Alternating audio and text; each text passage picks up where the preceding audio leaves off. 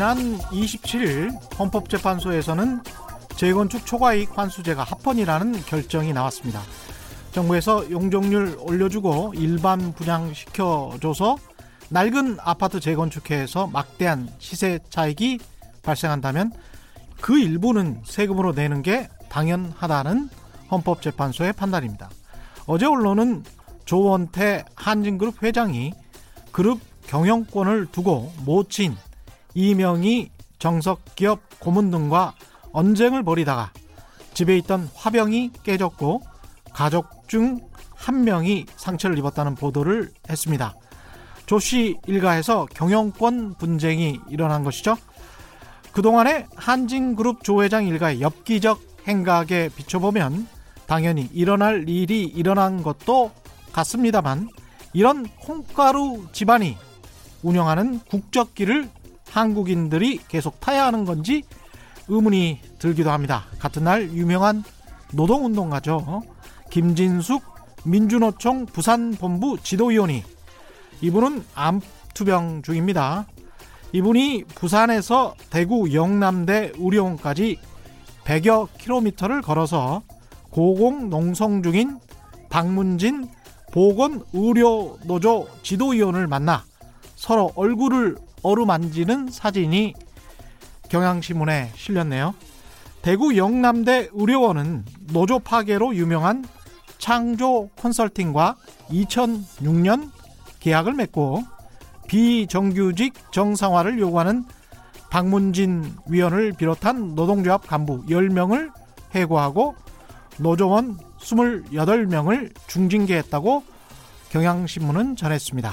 인간의 탐욕은 끝이 없죠. 심화되는 불평등도 개선될 기미를 보이지 않고 있습니다. 세계 최대 부국 미국 대통령도 자기 나라만 살겠다고 전 알리고 한국 재벌들도 강남 재건축 조합원들도 자신의 이익이 최우선이라고 주장합니다. 그래서 궁지에 몰리다 몰린 사람들은 암투병을 하면서도 100여 킬로미터를 걸어서 고공 농성을 하는 친구를 만나고 서로의 볼을 어루만지면서 눈물을 흘려야 그나마 언론에 한 줄이라도 나올 수 있다는 것을 잘 알고 있습니다. 2019년 10월 30일 한국 경제의 세미 풍경입니다. 우리는 계속 이렇게 살아야 되는 것이겠죠? 안녕하십니까. 세상에 이익이 되는 방송 최경령의 경제쇼 출발합니다. 저는 진실탐사 엔터테이너 최경령입니다. 오늘도 유튜브 함께 하실 거죠? 저 보이시죠?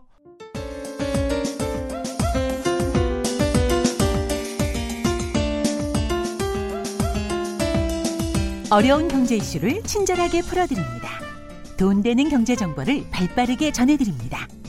예리하면서도 따뜻한 신사 이종우 이코노미스트의 원포인트 경제 레슨. 네, 국내외 경제 흐름을 분석하고 실질적인 투자 정보도 전해드리는 원포인트 경제 레슨 올해 마지막 시간입니다. 이종우 이코노미스트 나오셨습니다. 안녕하세요. 예, 안녕하십니까? 예, 2019년 주요 경제 뉴스 궁금하지 않을 수가 없습니다. 좀 예, 정리해야 그렇죠. 되는. 시간이기도 할 것 같고요. 예. 정리를 좀 해주신다면 예. 몇 가지로 좀 정리를 할 수 있을까요? 대충 크게 봐서는 한 일곱 가지 정도의 뉴스가 일곱 가지. 예, 예, 올해를 관통했다. 예. 이렇게 이제 볼 수가 있습니다. 음. 역시 이제 제일 그 예. 말씀하십시오. 예. 어, 역시 올해 제일 많이 얘기됐던 거는 그 미중 무역 협상이라고 예. 볼 수가 있죠. 예. 작년도서부터 시작해서 한 20개월 정도에 걸쳐서 계속됐는데 음. 올해도 역시 마찬가지로 계속해서 얘기가 됐고요. 12월 말에 1차 타결이 나는 형태가 됐었습니다. 이 미중 무역 협상 10월 말에 1차 타결이 되긴 됐죠. 자세한 예, 그렇죠. 내용은 예. 어떤 거였습니까? 우선 일단 아무튼 진행 사항을 좀 보게 되면요. 예. 올해는 네 번의 그 반전이 있었다. 이렇게 이제 말씀을 드릴 수 있을 것 음. 같아요. 5월 5일 날 있었는데 트럼프 대통령이 2천억 달러 규모의 중국산 수입품에 대해서 관세를 인상하겠다. 그리고 3,250억 달러 어치의 수입품에 대해서는 25% 관세 무기를 매기겠다. 이렇게 이제 얘기를 했었거든요. 5월 달은 계속 강경 예, 모드였군요. 그렇죠. 이렇게 예. 이제 강경했고요.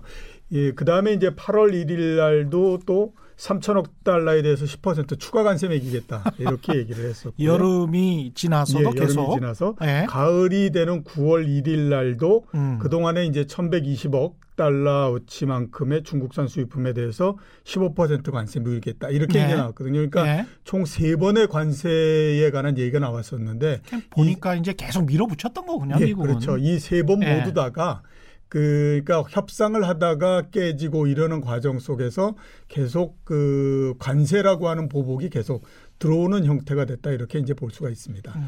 근데 이때 이때마다 한번 보게 되면요. 이 관세가 부과되기 전에 주식 시장이 미국 시장이 예. 항상 사상 최고치 부근까지 올라갔었거든요. 예. 그러다가 관세를 맞으면서 또 다시 후퇴했다가 이 과정을 계속하다가 음. 드디어 이제 12월 13일 날 1단계 협상에 원칙적으로 합의를 하는 형태가 되면서 주가가 계속해서 올라가는 그런 그 형태로서 바뀌었다. 이렇게 이제 볼 수가 있죠. 어떻게 보면 트럼프 대통령의 입만 바라보고 있다. 세계 예. 금융 시장이. 예, 그렇죠. 그렇게 볼 수도 있겠습니다. 예, 그 영향이 굉장히 컸다라고 일단 뭐 부인할 수는 없다라는 생각이 듭니다. 예. 그 미국이 금리를 계속해서 인하하면서 올해 시장이 움직이려고 위로 올라가려고 계속 그 이렇게 그 시동을 걸었었는데 예. 그때마다 계속해서 엮였던 것이 이제 무역 협상 음. 이 부분들이 계속 그 발목을 잡았었는데 음. 여기에서 좀 벗어나면서 맨 마지막에 아주 화려한 피날레를 장식했다 이렇게 볼 수 있는데요. 무역 협상이 아까 말씀드렸던 것처럼 20개월 정도에 걸쳐서 진행이 됐다라고 말씀드렸지 않습니까? 예. 20개월 정도 되면 대부분 그 재료가 굉장히 많이 노출이 되기 때문에 더 이상 크게 영향을 주거나 그러질 않는 형태가 일반적인데 그렇죠. 이번 같은 경우는 굉장히 오랜 시간 동안에 걸쳐서 지속적으로 영향을 미치는 형태가 됐었습니다. 음. 이렇게 이제 장기전으로 끌고 갔던 그 재료 같은 거를 한번 우리가 살펴보면 그 아시겠지만 90년대에 이 제1차 골프전이 있지 예. 않습니까? 그때 한 8개월 동안에 걸쳐서 시장에다 영향을 많이 주고 세계 경제에다 영향을 많이 줬었거든요. 음. 근데 이번 같은 경우에는 20개월이 됐기 때문에 그때보다도 훨씬 더 영향력이 오래 지속됐다 이렇게 이제 볼 수가 있는 그런 형태였습니다. 그렇군요. 예. 골프 전쟁, 1차 골프 전쟁보다 더 영향력이 오랫동안 지속됐다. 이것은 그만큼 미중 무역 협상 자체가 예. 큰일이다. 세계 예, 경제에 그렇죠. 가장 어떤 구조적인 변화를 촉, 그 촉발할 수도 있는 그런 예. 문제다. 예, 그렇죠. 이렇게 생각이 드네요. 왜 이렇게 영향이 컸을까라고 생각을 해 보게 되면 음. 그 2008년도에 금융위기가 발생하지 않았습니까? 예. 그때 세계적으로 어떻게 생각하면 두 가지 부분들에 대해서 공조를 이루는 형태였었거든요. 하나는 모두 다 아시는 것처럼 이제 금리를 내리고 그다음에 유동성을 많이 공급한다라고 하는 것에 대해서 하나의 합의가 있었고요. 두 번째 합의가 뭐냐면 자유무역을 계속한다라고 하는 거였습니다. 그랬죠. 그러니까 보호무역을 하지 않는다라는 거였는데 왜 그러냐면 1930년에 대공황이 났을 때 모든 나라들이 자기가 먼저 빠져나오기 위해서 굉장히 보호무역의 장벽을 높이는 형태가 됐었거든요. 그때 미국도 고립주의였어요. 예, 그렇죠. 예. 그렇게 해서 결과를 봤더니 음. 결국은 아무도 빠져나오지 못하고 모두 다가 다 어려워지더라. 다 힘들었죠. 예, 하는 거에 대한 이제 그 어, 교훈을 얻었죠. 특히 미국마저도. 예, 그래서 이제 그 나왔던 게 뭐냐면 이번 같은 경우에는 모두가 공조를 해서 음. 동시에 빠져나오는 형태로 가자 이런 형태였었는데 미중 무역 협상이라고 하는 것은 그 공조를 깨버리는 형태가 됐다라고 그렇죠. 볼 수가 있지 예. 않습니까? 예. 그러니까 그 영향이 상당히 클 수밖에 없다라고 음. 볼 수밖에 없고 두 번째는 오랜 시간 동안에 걸쳐서 자유무역이 계속되다가 보니까 세계 경제가 거기에 길이 들어져 있는 형태였었거든요. 그러니까 당연히 거기에 반대되는 정책이 나올 경우에는 경제가 영향을 받을 수밖에 없었거든요. 예. 그래서 올해 같은 경우를 보면 연 중반에 미국의 제조업을 을 비롯한 경기가 조금씩 둔화되는 형태였습니다. 음. 그리고 제조업은 미국뿐만 아니라 전 세계적으로 조금씩 둔화되는 형태였었거든요. 이렇게 된 가장 큰 원인이 어, 미국하고 중국 사이에 무역 분쟁이 붙으면서 세계적으로 어, 이 그 무역 에 대한 이 그 의존도가 떨어지다가 보니까 음. 이런 결과가 나왔다라고 하는 거죠. 그러면서 미중 무역 협상이 상당히 영향을 많이 주는 형태가 됐다. 이렇게 볼 수가 있습니다. 자, 그러면 예. 이제 하나 우리가 봐야 될 거는 그러면 내년도는 어떻게 될 거냐 하는 그렇죠. 것들이 한번 이제 예. 관건일 수밖에 없지 않습니까? 아까 말씀드렸던 것처럼 12월 13일 날 1단계 타협이 났는데 어, 1단계 타협이 나기 이전서부터 1단계 합의가 이루어질 거다라고 하는 것에 대해서는 얘기가 굉장히 많이 있었습니다. 예. 그래서 실질적으로 11월 달서부터 그 영향 내에 들어가 있었고요. 음. 12월 13일 날 이제 마감이 됐었는데 에, 내용은 대단히 어떻게 보면 간단합니다. 그렇죠. 미국이 원래 2000, 2017년도서부터 중국이 미국산 어, 그 농산물을 2,400 240억 달러 정도씩 연간으로 수입을 했었거든요. 음. 그거를 160억 달러 더 올려서 음. 연간 400억 달러로서 하고 이거를 2년간 유지한다라고 하는 거였고요. 그 다음에 이제 미국 같은 경우는 그동안에 여러 관세 무역이었던 것 중에서 일부 내려주고 일부 유예하고 예. 이런 형태로서 이제 끝을 맺었었는데 아직 본 게임에는 들어가지 않았다라고 봐야 되죠. 본, 본 게임이- 게임에는? 예, 본 게임은 기술 이전 부분이나 그다음에 지식 재산권, 금융 시장 어, 개방, 그다음에 환율 이런 부분들의 문제거든요. 이거는 1차 합의에서는 그냥 건드리기만 하고 그냥 넘어갔었어요. 그렇습니다. 예. 내년도서부터 만약에 2차 협상이 이루어진다라고 하면 이런 문제들을 본격적으로 다뤄야 되기 때문에 음. 1차 협상보다는 굉장히 어렵고 난제일 수밖에 없거든요. 이 부분에서 이제 미국과 중국이 제대로 부딪히면 예. 우리가 중간에 끼어서 예. 가령 중국에게 무슨 뭐 전략 물자 팔지 말아라. 예. 반도체 팔지 말아라. 예. 이렇게 나와 버리면 예. 우리로서는 굉장히 크게 예. 그렇죠. 손해를 입을 가능성이 있습니다. 그래서 예. 이게 2차 이후에 음. 협상이 어떻게 될 것인가 하는 부분들은 아마 정치적인 상황에 따라서 굉장히 유동적이다라고 그렇죠. 볼수 있죠. 특히 예. 내년도에 미국의 선거가 있지 않습니까? 음. 그러니까 아마 트럼프 대통령은 이 문제를 본격적으로 갖고 갈 거냐 아니면 유예를 시킬 거냐 하는 것들을 놓고 예. 굉장히 주판을 많이 튕길 걸로 그렇게 생각이 되고 있고요. 예. 이렇게 되다 보니까 우리나라에도 이 영향이 어떻게 나타나냐면 그 내년도는 미국과 중국 모두 다가 자기 편으로서 다른 나라를 끌어들이는 블록화 쪽으로서 나갈 가능성이 굉장히 높습니다. 그렇죠. 그래서 그 영향에서 우리가 정말로 영향을 많이 받을 수밖에 없죠. 왜냐하면 음. 미국의 영향력은 우리나라한테 굉장히 크고요. 대신에 무역이나 이런 부분들의 영향에서는 중국이 가장 크지 그렇죠. 않습니까? 예. 그러니까 우리가 어떻게 보게 되면 굉장히 좀 그 곤란한 처지에 들어갈 수도 있다 이렇게 보이는데 내년도는 이거 하나는 분명하지 않을까라는 생각이 듭니다. 미중 무역 협상은 음. 내년도는 변수가 아니라 이제 상수가 됐다. 상수다. 예라고 네. 하는 거죠. 아, 이게 small deal이라도 됐으니 다행이다 싶은데 그거 하려고 이 난리를 폈나 이런 네. 생각도 들다가 더 중요한 우리 경제에 아주 큰 영향을 미칠 수 있는 그런 deal은 아직 뭐 시작도 안 예, 했으니까요. 그렇죠. 참 걱정을 내년- 안 할래야 안 할 수가 예, 없습니다. 내년도가 시작을 할 것 같은데 예. 예. 그러면 더 파열음이 많이 나지 않을까라는 생각이 좀 듭니다. 그렇죠. 올 한해 우리 국내 경제만 놓고 보면 예. 부동산 가지고 이야기 그렇죠. 굉장히 많이 했었을 것 같습니다. 그 세계 예. 경제에서 제일 많은 뉴스를 제공한 게 미중 무역 협상이라고 얘기하면 예. 우리나라 경제에 제일 많은 얘기거리를 제공했다라고 볼 수 있는 건 역시 부동산이다. 그렇죠. 라는 예. 생각이 듭니다. 그만큼 많은 그 기사도 쏟아졌고요. 그 다음에 서로 간의 이해관계가 얽히는 부분들이었기 때문에 음. 어, 이 그 하나 하나의 정책이 나올 때마다 굉장히 많은 얘기도 나오고 이런 형태가 됐다라고 볼 수 있습니다.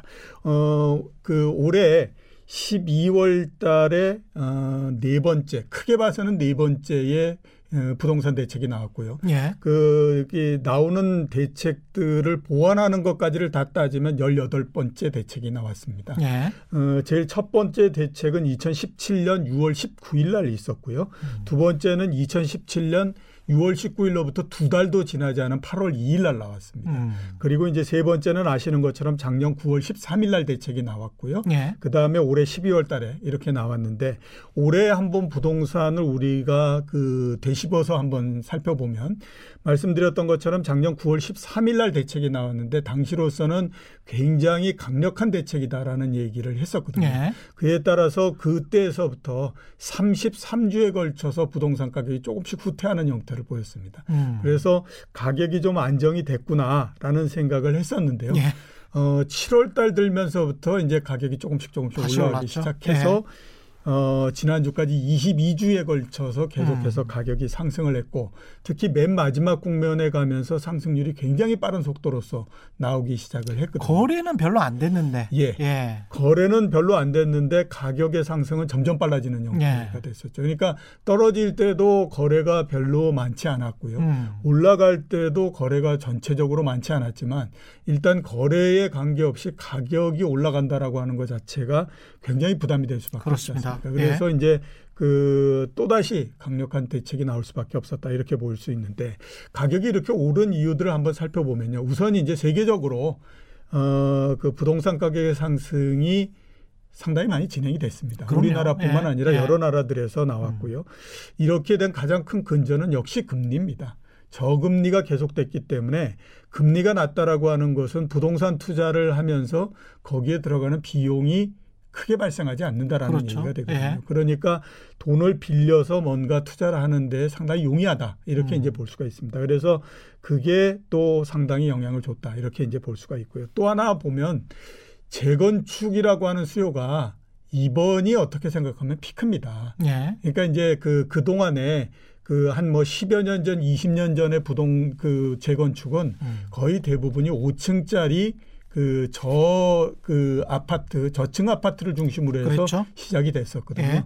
근데 그게 이제 계속 진행이 되면서 12층 아파트, 음. 중층의 아파트까지가 이제 진행이 된 형태였습니다. 예. 그리고 올해 작년도에 보시면 대체적으로 이제 그 재건축이 중층형 아파트를 중심으로 해서 진행되는 형태였거든요. 예. 그러니까 우리나라에서 20년 전, 30년 전에 어 15층 이하의 중층 아파트들이 많이 만들어졌던 거를 생각하게 되면 이런 요동은 재건축 시장에서 한 번은 있을 수밖에 없는 그런 국면이었고 그게 이번에 이제 저금리와 맞물려서 같이 진행이 됐다.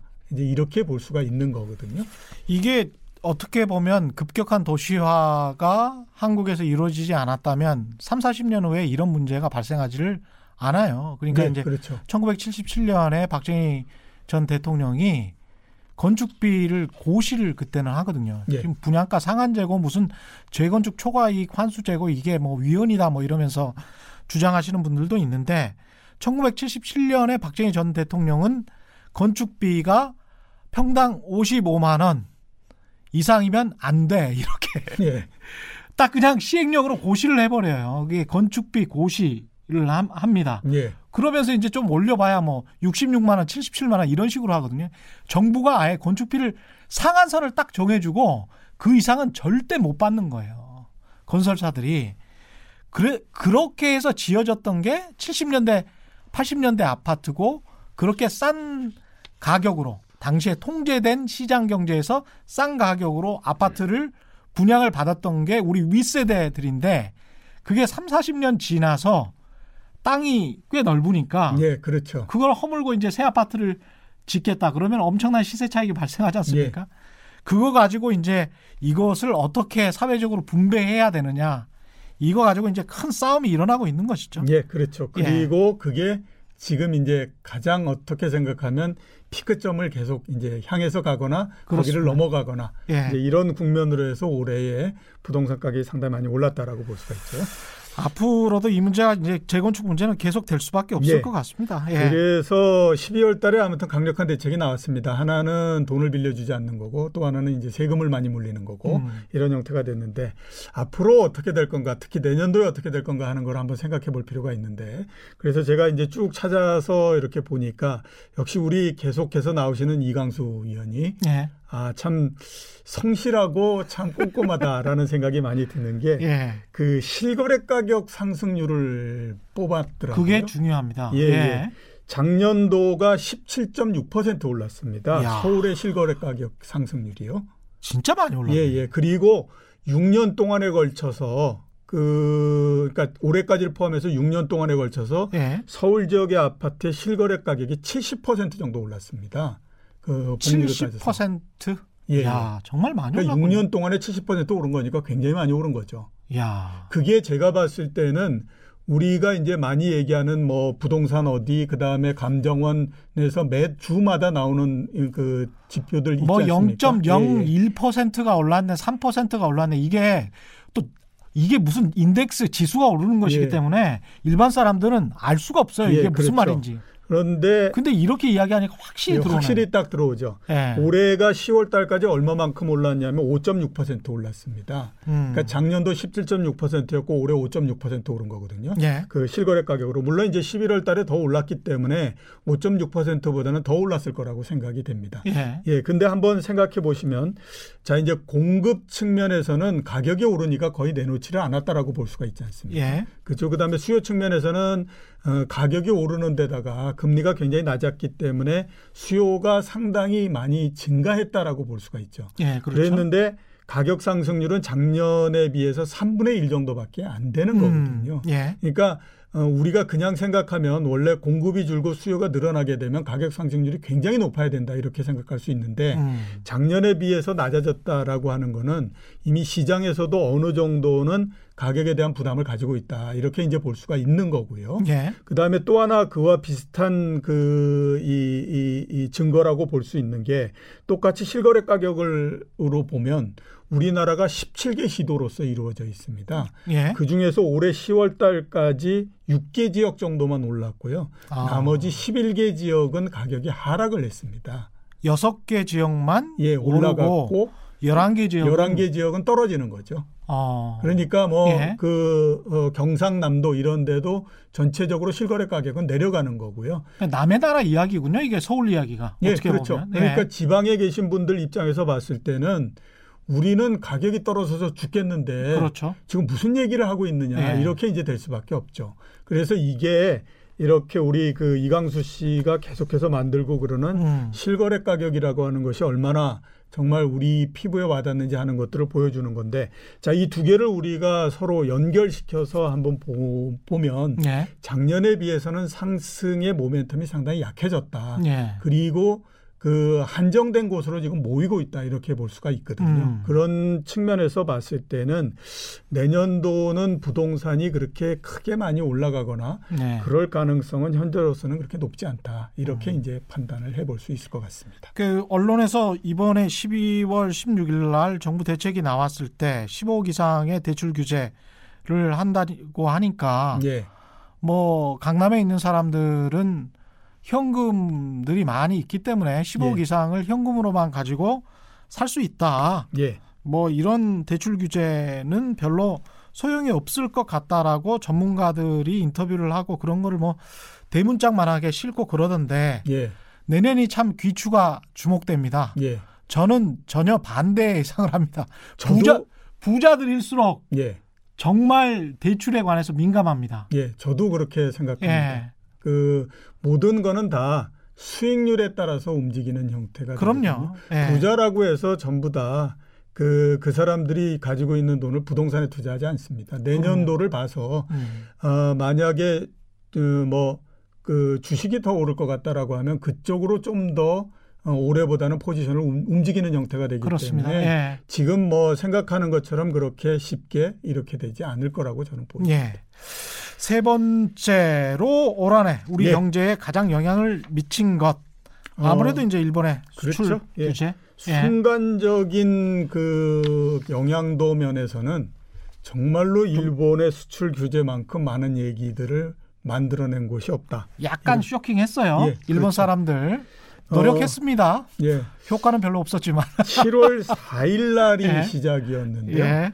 7월 4일 날 갑자기 일본 정부가 반도체 디스플레이의 핵심 소재인 에칭가스, 그 다음에 폴리이미드, 어, 포토레지스트에 대해서 한국의 수출을 어, 규제를 강화를 해버렸습니다. 예.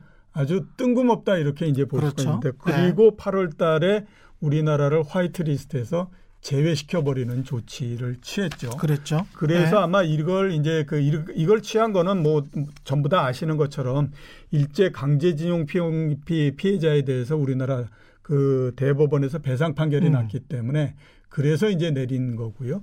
우리나라의 핵심 산업이 반도체이다가 보니까 이렇게 핵심 소재를 맡게 되면 우리 경제가 굉장히 어, 곤란을 겪을 거다. 이런 네. 이제 생각에서부터 음. 시작을 했었죠.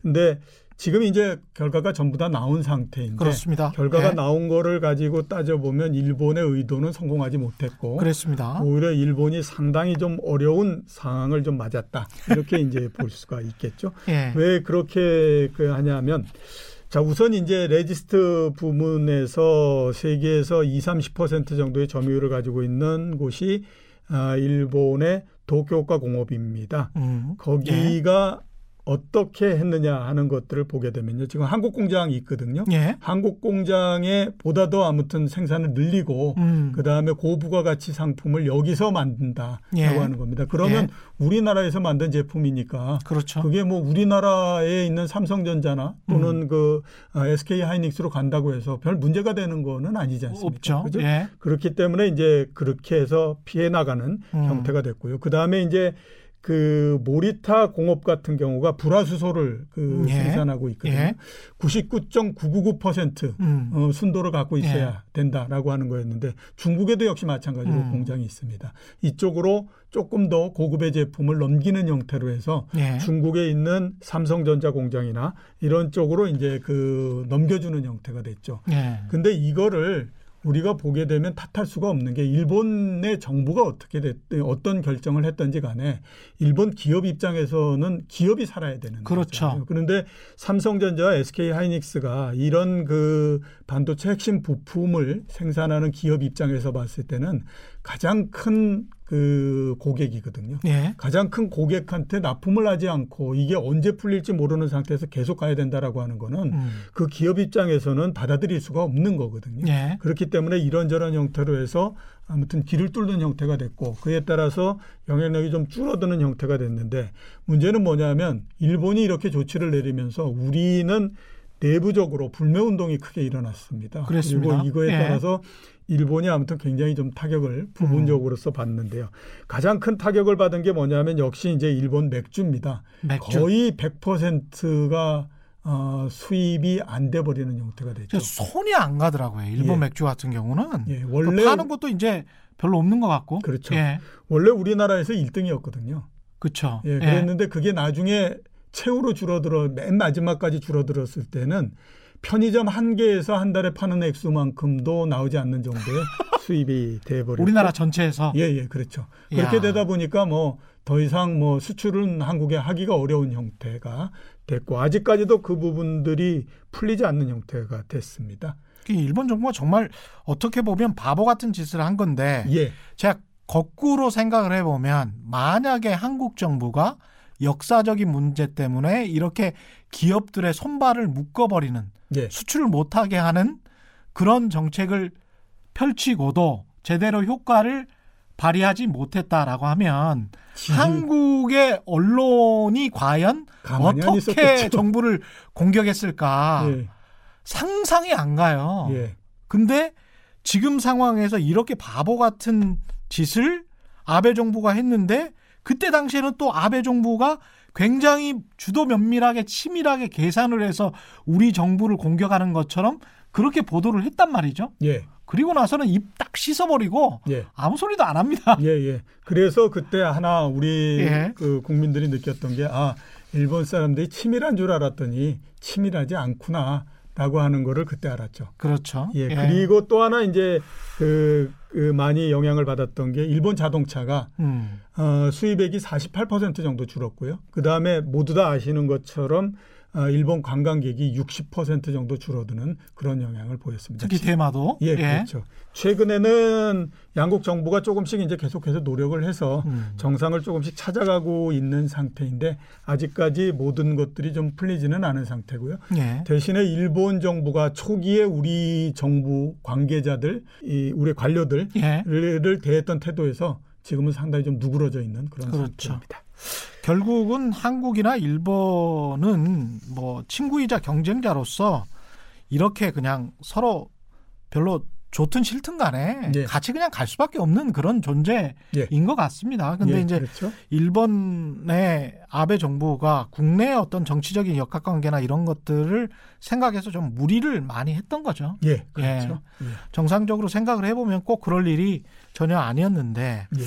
올한 해 우리 경제에 큰 영향을 미쳤던 다른 키워드 또 예. 한 중요한 게 네 번째는 사모펀드입니다. 사모펀드. 예. 예. 그참 작년까지만 하더라도 사모펀드가 뭐야? 예, 생소한 그 단어였었는데 그리고 예. 제가 제일 처음에 사모펀드 나왔을 예. 때 사모펀드가 뭔지를 나, 그 와서 예. 한 10분 동안에 걸쳐서 제가 이야기를 그, 했었죠. 예, 설명을 드렸었거든요. 그 예. 정도로 사모펀드라고 하는 것이 굉장히 생소한 개념이었는데 음. 올해 정말로 많은 뉴스를 사모펀드가 생산해냈습니다. 우리 국민들은 똑똑해질 수밖에 없습니다. 예. 에칭가스, 포토레지스트, 불화수소, 사모펀드, 사모펀드 이런 굉장히 어려운 것들 다 알고 있습니다. 예, 그렇죠. 사모펀드는 네. 세계에서 문제가 됐었습니다. 네. 모두 다 아시는 것처럼 조국 그 전 장관 예. 관련해서 사모펀드가 있었고요. 또 하나는 하나고 우리은행에서 판 유럽 국채 관 국제 펀드 관련해서 예. DLF 예. 이게 이제 사모펀드였고요. 또 예. 하나는 국내 최대 사모펀드 회사인 나임자산이 음. 환매에 불응하면서 아무튼 동시에 사모펀드에서 문제가 생겼다 이렇게 예. 볼 수가 있죠. 그래서 예. 사모펀드가 굉장히 많은 문제가 됐는데요. 먼저 이제 그 조국 전 장관 관련해서 보면 이때 이제 사모펀드는 코링크 펀드라고 그렇죠. 얘기가 예. 아마 어, 생각해 보시면 상당히 기억이 나실 텐데 음. 그래서 코링크 펀드를 조국 그 전 장관의 부인인 정경심 교수가 실질적으로 지배를 했다. 음. 그래서 그거를 통해서 WFM의 에, 주가를 조작을 했고 뭐 이런 이제 얘기들이 상당히 많이 있었고 그게 이제 검찰의 주장이고 예, 검찰의 예. 주장이고 이제 법원에서 판단을 받아봐야 예, 되는 아직은 이제. 뭐 예. 본격적으로 재판이 시작되지는 않았는데 음. 어, 전체적으로 좀 이제 받아야 되는 이제 예. 봐- 받아봐야 되는 그런 상태가 이제 된그 상황입니다. 예. 기소로 넘어가면서는 톤이 조금 약해졌다라는 생각이 좀 많이 들어요. 그러니까 실질적인 지배자다라고 하는 부분들은 좀 빠진 것 같고요. 예. 그 크게 두 가지 얘기를 많이 그 기소 장에서 음. 공소장에서는 있었는데 하나는 실질적 경영자를 통해서 정보를 받아서 주식을 불법 매매했다. 예. 이게 하나 있었고 두 번째는 이제 그 돈을 빌려줬다. 음. 아니면 또 그쪽에서는 이제 아 그게 아니라 뭐 뇌물이었다. 이런 예. 얘기를 그 하지만 그거에 따라서 어 이자를 줬던 부분들이 과연 성격이 뭐냐. 음. 이거를 가리는 걸로 두 개로 예. 이제 좁혀져 버린 그런 상태입니다. 이거 뭐 법원에서 한참 가야 될 것 같아요. 제 생각에는 예, 뭐, 2020년 한 해 또 내내 법원발 뉴스가 나올 것 같습니다. 예, 그렇죠. 어, 사안 자체가 상당히 뭐 오랜 시간 동안 지색이 됐기 때문에 예. 어, 많이 되지 않을까라는 생각이 들고요. 두 번째 사모펀드 부분은 아까 말씀드렸던 것처럼 DLF입니다. 예. 어, 이것도 제가 한번 설명을 드렸었는데 이거를 설명을 그게 하기 전에 많이들 저한테 질문했던 게 뭐였냐면 아니 왜 국채에 투자를 했는데 그게 전부 손해가 날 수가 있어요.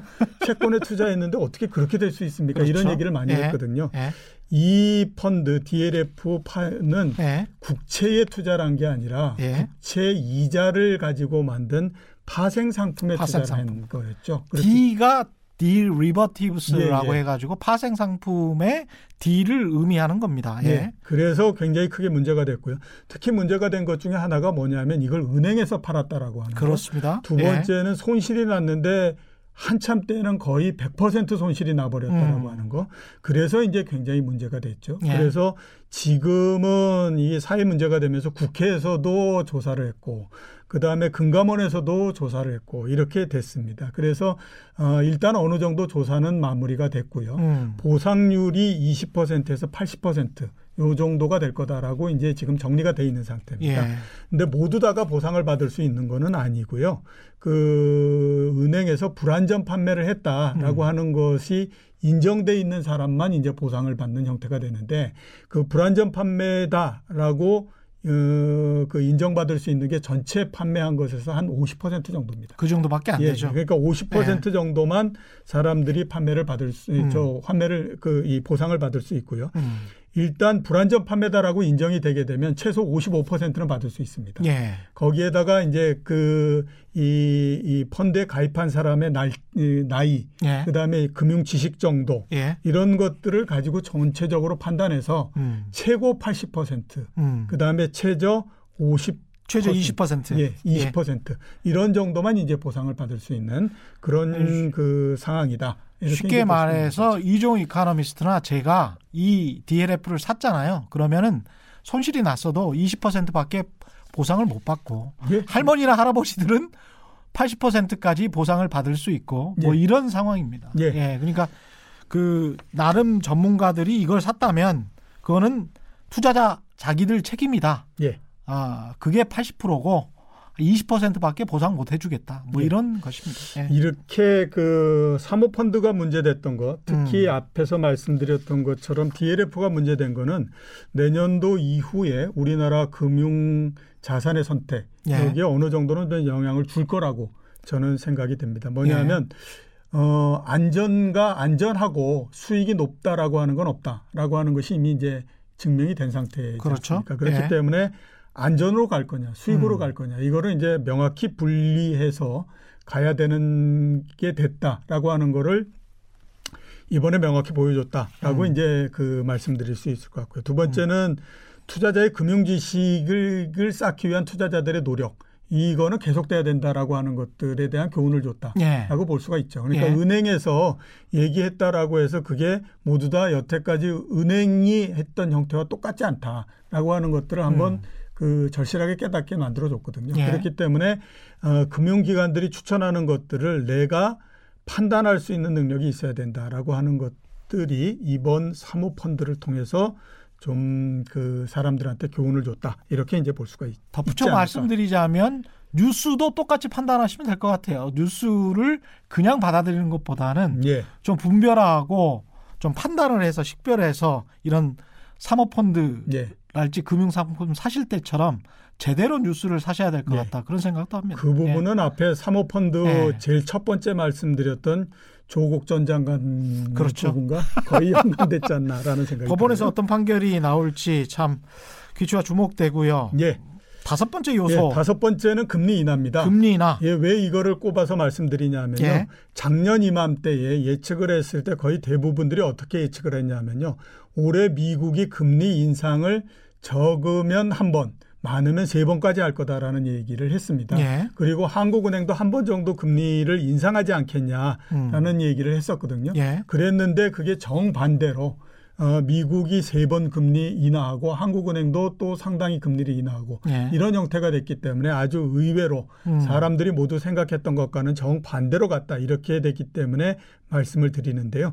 금리를 인상해서 인하로서 갑자기 바꿔버렸던 가장 큰 이유는 예. 작년 이맘때까지 한 작년에 11월, 12월 달 두 달 동안에 걸쳐서 미국의 주가가 어느 정도 빠졌냐면 20% 정도 하락을 했습니다. 예. 이게 왜 하락했냐면 미국의 금리 인상 때문에 하락을 했거든요. 예. 그렇게 되니까 갑자기 아 뜨거워 하게 된 그렇죠. 거죠. 그러면서 상반기 중에 금리 인상을 멈춰버리는 형태가 됐고요. 예. 거기에다가 7월 달에 제조업을 중심으로 해서 미국의 경기가 조금씩 둔화되는 형태가 되다 보니까 음. 금리 인하를 갑자기 재개를 해버린 거죠. 예. 그래서 금리 인상에서 금리 인하로 갑자기 선회가 하다 보니까 음. 미국의 연준도 뭔가 해야 될 얘기가 있잖아요. 그렇죠. 래서 금리 인하를 보험성 인하다 그렇죠. 이런 얘기를 선제적. 하는 형태로 예. 예, 예. 그게 됐죠. 음. 올해 주식 시장이 그 하반기 들어서 굉장히 많이 상승을 했거든요. 특히 미국 주식시장이 하반기 10월, 11월 달 들면서부터 주가가 많이 상승을 했는데 이렇게 많이 상승한 가장 큰 동력이 됐던 것이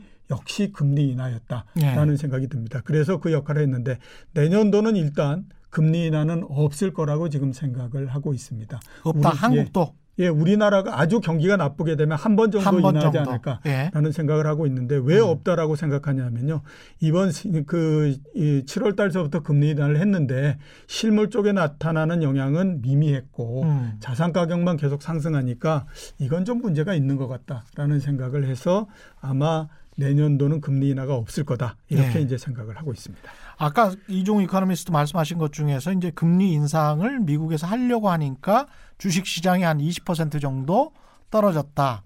이 기억을 꼭 간직하고 계시길 바랍니다. 앞으로 금리 인하 기간이 또는 금리가 이렇게 아주 저금리로 고정되어 있는 기간이 1, 2년 정도 갈 것 같습니다만 그럼에도 불구하고 금리가 인상될 어떤 타이밍은 분명히 올 거거든요. 그때 자산 시장이 얼마나 급락할 수 있는지에 관해서 꼭 보수적으로 생각을 하고 그 기억을 그대로 갖고 있어야 투자에도 도움이 되실 것 같습니다. 다음은 예. 뭘까요? 예. 여섯 번째는 반도체입니다. 네. 앞에서 금리 인하가 네. 모든 사람들의 예상을 깼다라고 말씀드릴 수 있는 것처럼 반도체 역시 마찬가지입니다. 왜냐하면 올해는 대부분 반도체가 굉장히 안 좋을 거라고 생각해서 음. 반도체 주식이 가장 안 좋을 거라고 생각을 했거든요. 예. 그런데 현재 반도체 주식이 거의 사상 최고치까지 올라왔습니다. 그렇죠. 실적 전망이나 이런 것들은 거의 대부분 다 맞았다라고 볼 수 있거든요. 예. 이익도 많이 줄고 매출도 줄고 했었는데 음.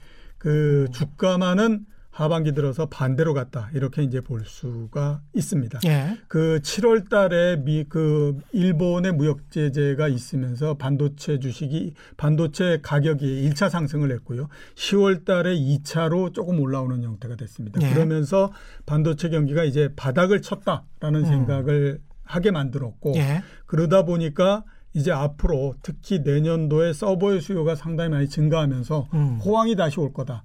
이런 그 전망이 섰고요. 이 전망에 따라서 어, 가격이 먼저 움직여가지고 이미 주가가 굉장히 많이 올라가 버리는 형태가 됐다 네. 이렇게 보입니다. 자 내년도는 어떻게 될 건가 하는 거 한번 생각해 보게 되면요. 반도체 경기가 회복이 된다고 하더라도 지난 2017년서부터 2018년도까지의 반도체 경기에 비해서는 그 강도나 속도가 굉장히 약할 수밖에 없습니다. 음. 그에 비해서 가격은 굉장히 많이 올라와 있는 형태가 됐죠. 예. 그래서 아마 어, 내년도는 지금은 대부분 다 반도체 주식이 내년도에 최고 에이스가 될 거다라는 얘기들을 많이 하고 있거든요. 그렇죠.